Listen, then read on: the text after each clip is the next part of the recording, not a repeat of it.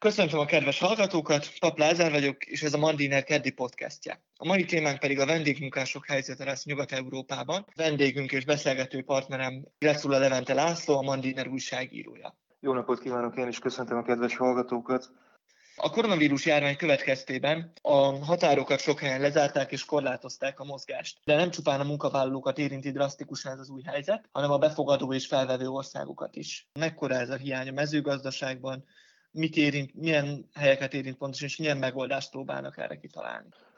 Németország talán az egyik legsúlyosabban érintett ország Európában. Békeidőben a német mezőgazdaságban évente körülbelül 300 ezer ilyen idénymunkás áramlik be különböző kelet-európai országokból, akik igazából tavasztól őszig dolgoznak a földeken. Teljesen világos, hogy a, mióta koronavírus járvány kitört és megnehezedett a munkavállalók mozgása Európában, illetve sokan félnek is elindulni ö, otthonaikból, Németországból, attól tartva, hogy megfertőződhetnek a járványjal. Jelentősen lecsökkent ö, azoknak a vendégmunkásoknak a száma, akik ö, végül is hajlandók részt venni a németországi idény munkában.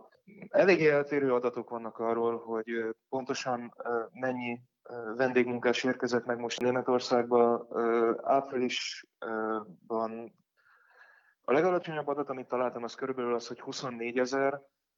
Eredetileg arról volt szó, hogy abban a hónapban majd 40 ezer vendégmunkásnak a beutazását fogják engedélyezni Németországba és ugyanez a szám vonatkozik majd májusra is, tehát tulajdonképpen a tavasz végére 80 ezer vendégmunkással számoltak Németországban. Ettől jelenleg még elmaradásban vannak, tehát még májusnak sincsen vége. És lehet tudni, hogy pontosan valami százalékos adat, de nem is szükséges, csak nagy, nagy, nagyságrendileg melyik országokból érkeznek ezek a vendégmunkások? Általánosságban azt lehet elmondani Németország viszonylatában, hogy a vendégmunkások kétharmada nagyjából az Romániából érkezik, és körülbelül 30%-uk jön a szomszédos Lengyelországból. A fennmaradó rész az természetesen egyéb kelet-európai országokból, Bulgáriából, Ukrajnából, de akár a Balkáról is érkezik, de hát Románia és a romániai vendégmunkások szerepe az, ami meghatározó. És milyen megoldásokat próbál erre kitalálni? Milyen jövőképet próbálnak felvázolni? Mi, mi a megoldás? Igen, Németország esetében a helyzet az most egy kicsit kacifántos méghozzá azért, mert már március végén természetesen világos volt, hogy a spárga aratás, ez az ilyen nagyon neuralgikus dolog, most nagyon szeretik a németek. Ez az, aminek az aratásának már olyan körülbelül húsvét környékén neki kell állni. És ez március végén már világos volt, hogy ugye Kelet-Európában, Közép-Európában is zárva vannak a határok, nem fognak tudni megérkezni a vendégmunkások, illetve német részről is olyan korlátozások voltak érvényben a külföldi munkavállalók beutazására vonatkozóan, amik egész egyszerűen nem tették lehetővé azt, hogy Romániából, Bulgáriából tömegesen érkezzenek a munkavállalók. Ezért a német mezőgazdasági tárca egy elég vitatott státuszú intézkedést hozott a társminisztériumokkal egyeztetve, ami végső soron lehetővé tette a munkavállalók számára a beutazást Németországba, azzal a feltétellel, hogy tehát közvetlen repülőjáratokkal fogják őket Kelet-Európából Németországba szállítani, és az egyes gazdaságokban is a szokásosnál szigorúbb elkülönítési szabályoknak megfelelően fognak ők élni, illetve 14 napos karantént kell letölteniük Németországban az érkezésüket követően. Olaszországot, Franciaországot, Egyesült Királyságot néztem, és nagyon hasonlítanak az intézkedések. Tehát ez a munkakarantén gyakorlatilag is a közvetlen repülőjáratok, ez úgy néz ki akkor, hogy egy jellemző európai trend, vagy egy ilyen megoldási kísérlet, vagy hát legalábbis nekem egyértelműen úgy tűnik. Nyilván itt egy nagyon nehéz kutyaszorítóba kerülnek bele a kormányok Nyugat-Európában, mert egyrészt nem szabad veszélybe sodorni az aratást, nem szabad veszélybe sorolni a született későbbiekben, de a másik oldalon a játszmának pedig értelemszerűen az van, hogy a lakosságnak be kell tudni azt adni, hogy ilyen pestélyesen fogalmazza, hogy igazából az ő egészségükre nem jelent veszélyt azt, hogy Kelet-Európából megjelennek itt egyszer csak a vendégmunkások. Németországra visszatérve, ott ez különösen nehéz a helyzet, ugye Németországról tudjuk, ez egy föderális állam, és tartományi, illetve a szövetségi hatáskörök alapesetben viszonylag egyértelműen elkülönülnek, de most itt ebben a beutazási könnyítések esetében és az ehhez kapcsolódó egészségügyi és ellenőrzési feladatkörök megoszlásának tekintetében nem teljesen egyértelmű igazából, hogy ki mit ellenőriz, kit ellenőriz kicsoda, és hogy mit kell ellenőrizni, milyen szabályok betartását, meg hogy egyáltalán kinek van jogosultsága ahhoz, hogy egy alsó százországi gazdaságban mondjuk bírságoljon azért, mert emeletes ágyak vannak a konténerekbe, ahol a román vendégmunkások alszanak, ott a jogszabály, vagy legalábbis a minisztérium által kiadott irányelv szerint egyedül kellene lakniuk. Az lenne a kérdésem, hogy nem próbálkozott-e a német, vagy próbálkozik-e a német kormányzat azzal, hogy a helyi munkanélküliséget, vagy adott esetben frissen bevándorolt, menekült státuszt kapott, vagy arra váró embereket bevonjon ebbe a munkába, tehát lokálisan megoldja ezt a problémát. Mind a kettő irányba voltak próbálkozások a német kormányzat részéről. Ugye Júlia Klöcknernek hívják ezt a miniszterasszony, akinek ez az egész javaslat köthető, vagy hát akinek az egész javaslat a nevéhez köthető. Mind a kettőre voltak próbálkozások, sőt, a, mi a munkanélküliséget illeti, még ilyen társadalmi összefogás is indult egyébként, hogy így mentsük meg az aratást. Körülbelül ezzel a felkiáltással különböző civil szervezetek elkezdték szervezni azokat az önkénteseket, vagy tényleg munkanélkülieket, akik szívesen részt vettek volna, vagy részt vennének a, mondjuk a spárgaszedésben. Ugye ennek az egész dolognak a, a, a, az árnyoldala az az, hogy tehát ez egy minimálbéres meló, 9 euró 35 centet kell érte fizetni óránként, ami a német munkavállalók számára igazából nem túlságosan vonzó ajánlat. Pláne, hogyha figyelembe veszik azt, hogy mondjuk a spárgaszedésnél ez gyakorlatilag napi 12-14 óra görnyedezés a szántóföldön. Tehát ez, ez, ez, ez abszolút nem az a munka, amit a, mondjuk a munkanélkülévé vált német munkavállalók kaptak érte, hogy elvégezzék. Igen. Ami a menekülteket illeti, Hát ez egy eléggé kézenfekvő dolog, ez azért bevallhatjuk, ez is beáramlott Németországot több mint egy millió menekült az elmúlt időszakban. Azonban az ő jogállásuk az sok esetben nem teszi lehetővé a munkavállalást az országban, illetve a különböző civil szervezetek is, akik a menekültek segítését tűzték az ászlajukra, és kritizálták a Klöckner miniszterasszonynak ezt az elképzelését, ugyanis ők azon a véleményen vannak, hogy hát nehogy már az legyen, hogy szerencsétlen menekültek idejöttek. Most, amikor gyorsan szükség van rájuk az aratás során, akkor munkavállalási engedélyeket osztogatunk nekik, amit egyébként nem tettünk meg az elmúlt négy-öt évben, utána meg, amikor vége van a, az aratásnak, akkor pedig visszavesszük ezt, és ö, tartjuk őket ö, ugyanúgy tovább ilyen korlátozott ö, munkaerőpiaci jogok között. Nem csak Németország ugye az, ahol ez felvetődött. Olaszország kapcsán találkoztam egy nagyon érdekes anyaggal, egy nagyon rövid kis összefoglalót találtam a Euronews-on. Itt ugye arról beszélnek, hogy Olaszországban 600 ezeren az a maximum szám, tehát az a csúcs szám, amit elér az egyszerre ott tartózkodó vendégmunkások száma átlagosan, és jelenleg ennek a hiányában 250 ezer munkavállaló hiányzik a mezőgazdaságból, és ugye az olasz gazdák, meg úgy alapvetően az olasz mezőgazdaságban attól tartanak, hogy a termény gyakorlatilag a földeken fog megrohadni. És ennek kapcsán a belügyminiszter és a mezőgazdasági miniszter egy olyan megoldást próbálnak kidolgozni, amivel ezeket az gyakran illegális munkavállalókat legális keretek közé próbálják meg bevonni. Viszont nagyon izgalmas, hogy az egész videóba belekeverik alapvetően az Afrikából közel-keletről történő migrációt is. Miközben egy másik statisztika pedig írja, hogy itt is az idénymunkások nagy része román, tehát 90%-ban román idénymunkásokat alkalmaznak Olaszországban. Mégis hajókon érkező afrikai bevándorlók ról szól félig meddig a riporter. Teljes mértékben egyben most két kérdést. És arra a konklúzióra jut, hogyha a migránsokat legalizálnák, így fogalmaz, nem, nem is lehet érteni pontosan, hogy most itt a vendégmunkásokra, idénymunkásokra gondol, mint folyamatos ingázó migránsokra, vagy pedig az egyébként letelepedésért folyamodó észak-afrikai vagy közel-keleti bevándorlókra, és a, a letelepítésüktől 1,2 milliárdos adóbevételre számít. Tehát egy, egy nagyon izgalmas kérdés, hogy ezt a kettőt itt, itt is megpróbálták összemosni. De akár beszélhetnénk egy ilyen periféria, félperiféria és centrumországok felosztásról is. Nem tudom, hogy te ezt mennyiben látod helytállónak alkalmazni ezekre a helyzetekre. Románia, mint egy periféria, Magyarország, például Csehország, Ausztria félperiféria, és a nyugati országok pedig, mint egy ilyen centrumterület. Igen, ez egyértelműen így van, ezt én is így látom.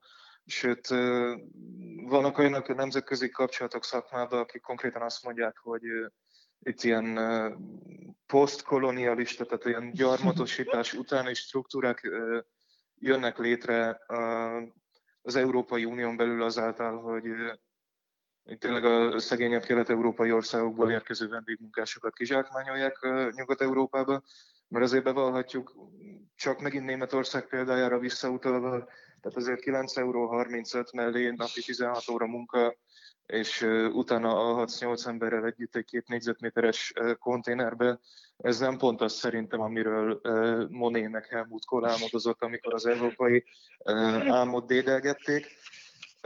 Ez sajnos így van, azok a szerkezetek, amik tulajdonképpen már a középkorban is léteztek, azok a mai napig is sajnos ugyanúgy érvényesek, és igazából nem is nagyon tűnik úgy, hogy, hogy a nyugati oldalról bármiféle törekvés volna arra, hogy ezeket felszámoljuk, vagy felszámolják, vagy ezek között, vagy a nyugat és a kelet között tátongó szakadék, hogy ilyen szépen fogalmazzam meg a mondókámat, egy valamivel legalább egy picit kevésbé legyen mély, vagy kevésbé legyen széles.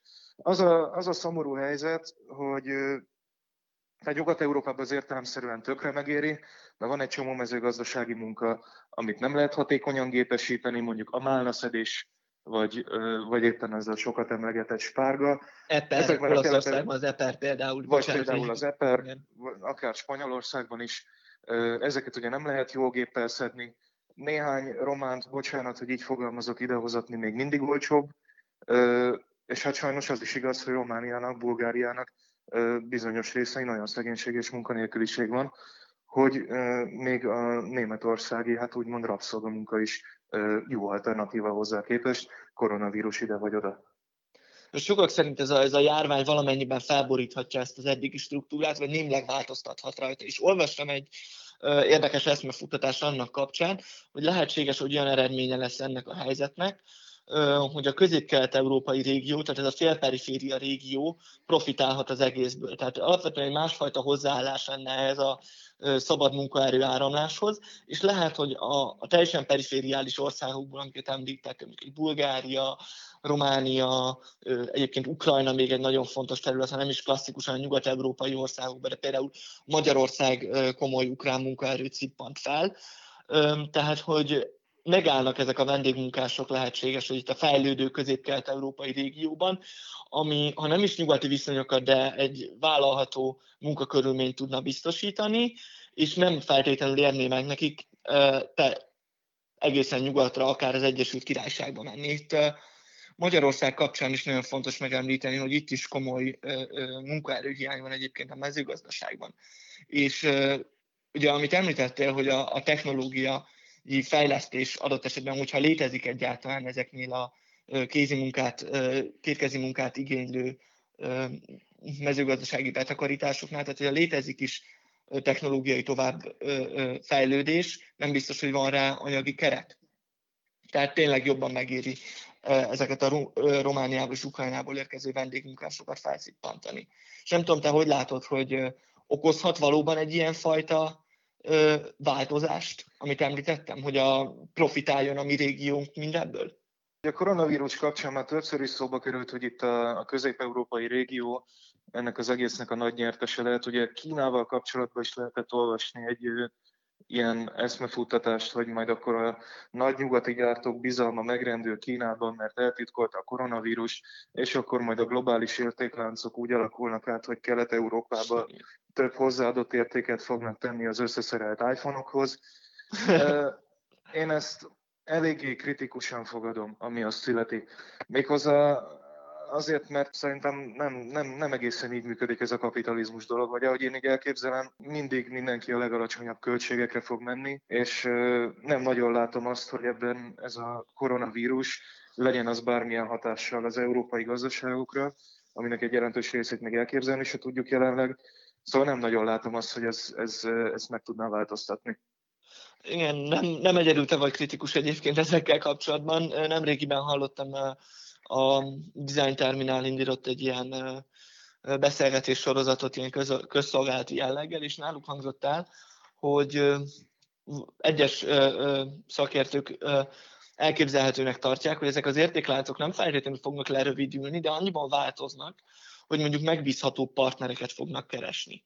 Tehát mondjuk Kínából Vietnámra fog helyeződni a hangsúly, sokkal inkább olyan országokra, amik komolyabb függőségben vannak itt az anyaországokkal. Tehát, ezek az értékláncok nem feltétlenül rövidülnek, rövidülhetnek is akár, de inkább ilyen úgynevezett biztonságosabb vagy elkötelezettebb országokba fognak ö, áthelyeződni. Tehát még mindig egy ilyen nyitott kérdéssel van dolgunk. Hát simán elképzelhető, csak, csak hát tényleg, amíg, én, én azt gondolom, hogy amíg nincsenek ennek kézzelfogható következményei koronavírusnak, nem látjuk, hogy tényleg milyen hatással van ez a gazdaságokra. Én nem nagyon hiszem, hogy a drága pénzért Kínába fölépített gyártókapacitásokat egyik napról a másikra át akarják majd pakolni Hanoiba. Igen, annyival talán egyszerűbb ugye a mezőgazdaságban a helyzet, hogy itt azzal, hogy mondjuk ezt a munkaerőt közép-kelet-európa erőteljesebben felszívja, mint mondjuk eddig, itt ugye nem gyártókapacitásokról, hanem egyszerűen egy mozgó munkaerőről van szó, akit hát most csúnyán fogalmazva eddig is se éppen a kényelmi vagy egyéb körülményeiket vették figyelembe. Tehát így sokkal, hát ugyancsak durván fogalmazva, sokkal könnyebben mozgatható ö, ö, értékről van szó. Persze, ez így van. Ugyancsak izgalmas egyébként itt még kapcsolódva itt nyugat-európai országokhoz, csak hogy kiterjesszük a képet, hogy nem csupán Németország, Olaszországról van szó, itt a, a francia mezőgazdaság ugyanilyen e, problémákkal küzd. E, a klasszikus e, Lyon környéki régiói is e, küzdködnek mindezzel, próbálják valamilyen szinten újraindítani itt a e, helyi gazdák a, a termelőpiacokat, de sokkal minimálisabb mértékben működik. Egyébként az Egyesült Királyságban 90 ezer munkahely betöltetlen, egyébként találtam egy nagyon érdekes honlapot is, a British Summer Fruits címen, ahol gyakorlatilag egy ilyen Google Maps-re épített alkalmazást vagy térképet találhatunk, ahol jelöli az összes nagyobb farmot, meg gazdaságot az Egyesült Királyságban, hogy hova érkezhetnek ezek a vendégmunkások. Nem tudom, hogy itt Németország kapcsán, vagy úgy általában te mennyire találkoztál azzal, hogy ezek a cégek, akik ezt, ezeket a munkákat szervezik, ezek, ezek mégis hogy funkcionálnak, hogy működnek? Tehát valami, valami kis insightot tudsz ebbe adni. Hát alapvetően akár azt is lehetne mondani, hogy ahány ház, annyi szokás. Tehát, hogyha csak a romániai munkások példáján arra, bocsánat, ez nekem nem egy ilyen fixa ideám, csak ehhez értek egyedül. Úgyhogy erre, erre próbálom mindig visszarángatni a beszélgetést. Nagyon-nagyon különböző hátterekkel érkeznek ezek a vendégmunkások, akiket Németországba kiközvetítenek. A, amit fontos látni, hogy még hogyha román, bolgár, lengyel munkásokról beszélünk, akkor ezek Európai Uniós állampolgárok, akikre értelemszerűen vonatkozik a német munkajog is, de valamilyen szempontból, vagy hát bizonyos tekintetben az európai szociális jog is, tehát a különböző járulékok összeszámíthatósága és ehhez hasonló alapelvek, feltéve, hogy egyáltalán Németországba fizetnek járulékot, ez megint tagállamonként eltérő szabályozás. Most ami a munkaerő közvetítő cégeket illeti, hát amennyire én olvastam erdei magyar nyelvű médiában, de akár a, a német fősodratú médiában megjelent valamivel igényesebb elemzéseket, hát lehet elég hajmeresztő dolgokat találni. Tehát a, a, kockás füzet alapon működő cégek, meg a, meg a, meg a kerti műanyagasztal és kerti műanyagszék egy, egy bukaresti külvárosi lakótelepnek a, a teraszán, az, az sajnos, hát nem azt mondom, hogy bevett, de előfordul ezeknél, vagy hát ezeknek a munkaerő közvetítő cégeknek a világában, mert legyenek illúzióink, ez valószínűleg Magyarországon is pontosan ugyanígy néz ki. Nyilván azok a munkavállalók, akik ilyen cégekkel szerződnek, azok jóval kevesebb támogatásra számíthatnak a közvetítőtől abban az esetben, hogyha valami nem annyira jól sül el Németországba, mint ahogy jön nagyon sok román munkavállaló jelezte a közösségi médiában, hogy hát azért ez, a, ez, ez, ez mégse teljesen az, amiről szó volt. Az, tehát nyilván akik ilyenekkel szerződnek le, azok, azok sajnos számíthatnak arra, hogy, hogy kevesebb támogatást kapnak, illetve arra is, hogy a, a Németországban kőkemény fizikai munkával megkeresett pénzüknek egy részét sajnos le kell jattolni a cégeknek. Lehetett olvasni a, a Masszolon egy interjút, egy azt hiszem, hogy bolgár ilyen idénymunkással, aki nem tudom, három hónapot dolgozott Németországban, hasamra ütöttem, keresett 3000 eurót, azzal, hogy tényleg egy héten hat napot nyomta 16 órában a spárgázást, és akkor utána a végén valami 1800 euró maradt nála, mert annyi mindent le kellett jattolni a német foglalkoztatónak, meg a bolgár munkaközvetítőnek is. Tehát, tehát egyrészt az, hogy tényleg milyen körülmények közé küldik ki az embereket, másrészt az, hogy milyen támogatásra számíthatnak a, a munkavállalók a munkaközvetítőtől, meg hogy mennyivel rántják le őket az egész idei munkának a végén. Ez, ahogy mondtam, a hányház annyi szokás, de hát alapvetően nem az, amit mondjuk ilyen Európai Uniós... Igen. hát igen, zárszóként gyakorlatilag... Igen, zárszóként gyakorlatilag mondhatnánk azt is, hogy itt az európai szolidaritást sokat hangoztatott szeretetet kevéssé, kevéssé véljük felfedezni, de hát ez a koronavírus sok hasonló kérdésre egyébként szerintem választ adott, és ha gyakorlatban nem feltétlenül a gazdaságot is átformál, de lehet, hogy a, a nézőpontot vagy a hozzáállást azt, azt meg fogja változtatni hosszú távon. Köszönöm Grecu Elvente Lászlónak, hogy itt volt, Köszönöm szépen. és köszönjük a hallgatóságnak a figyelmet.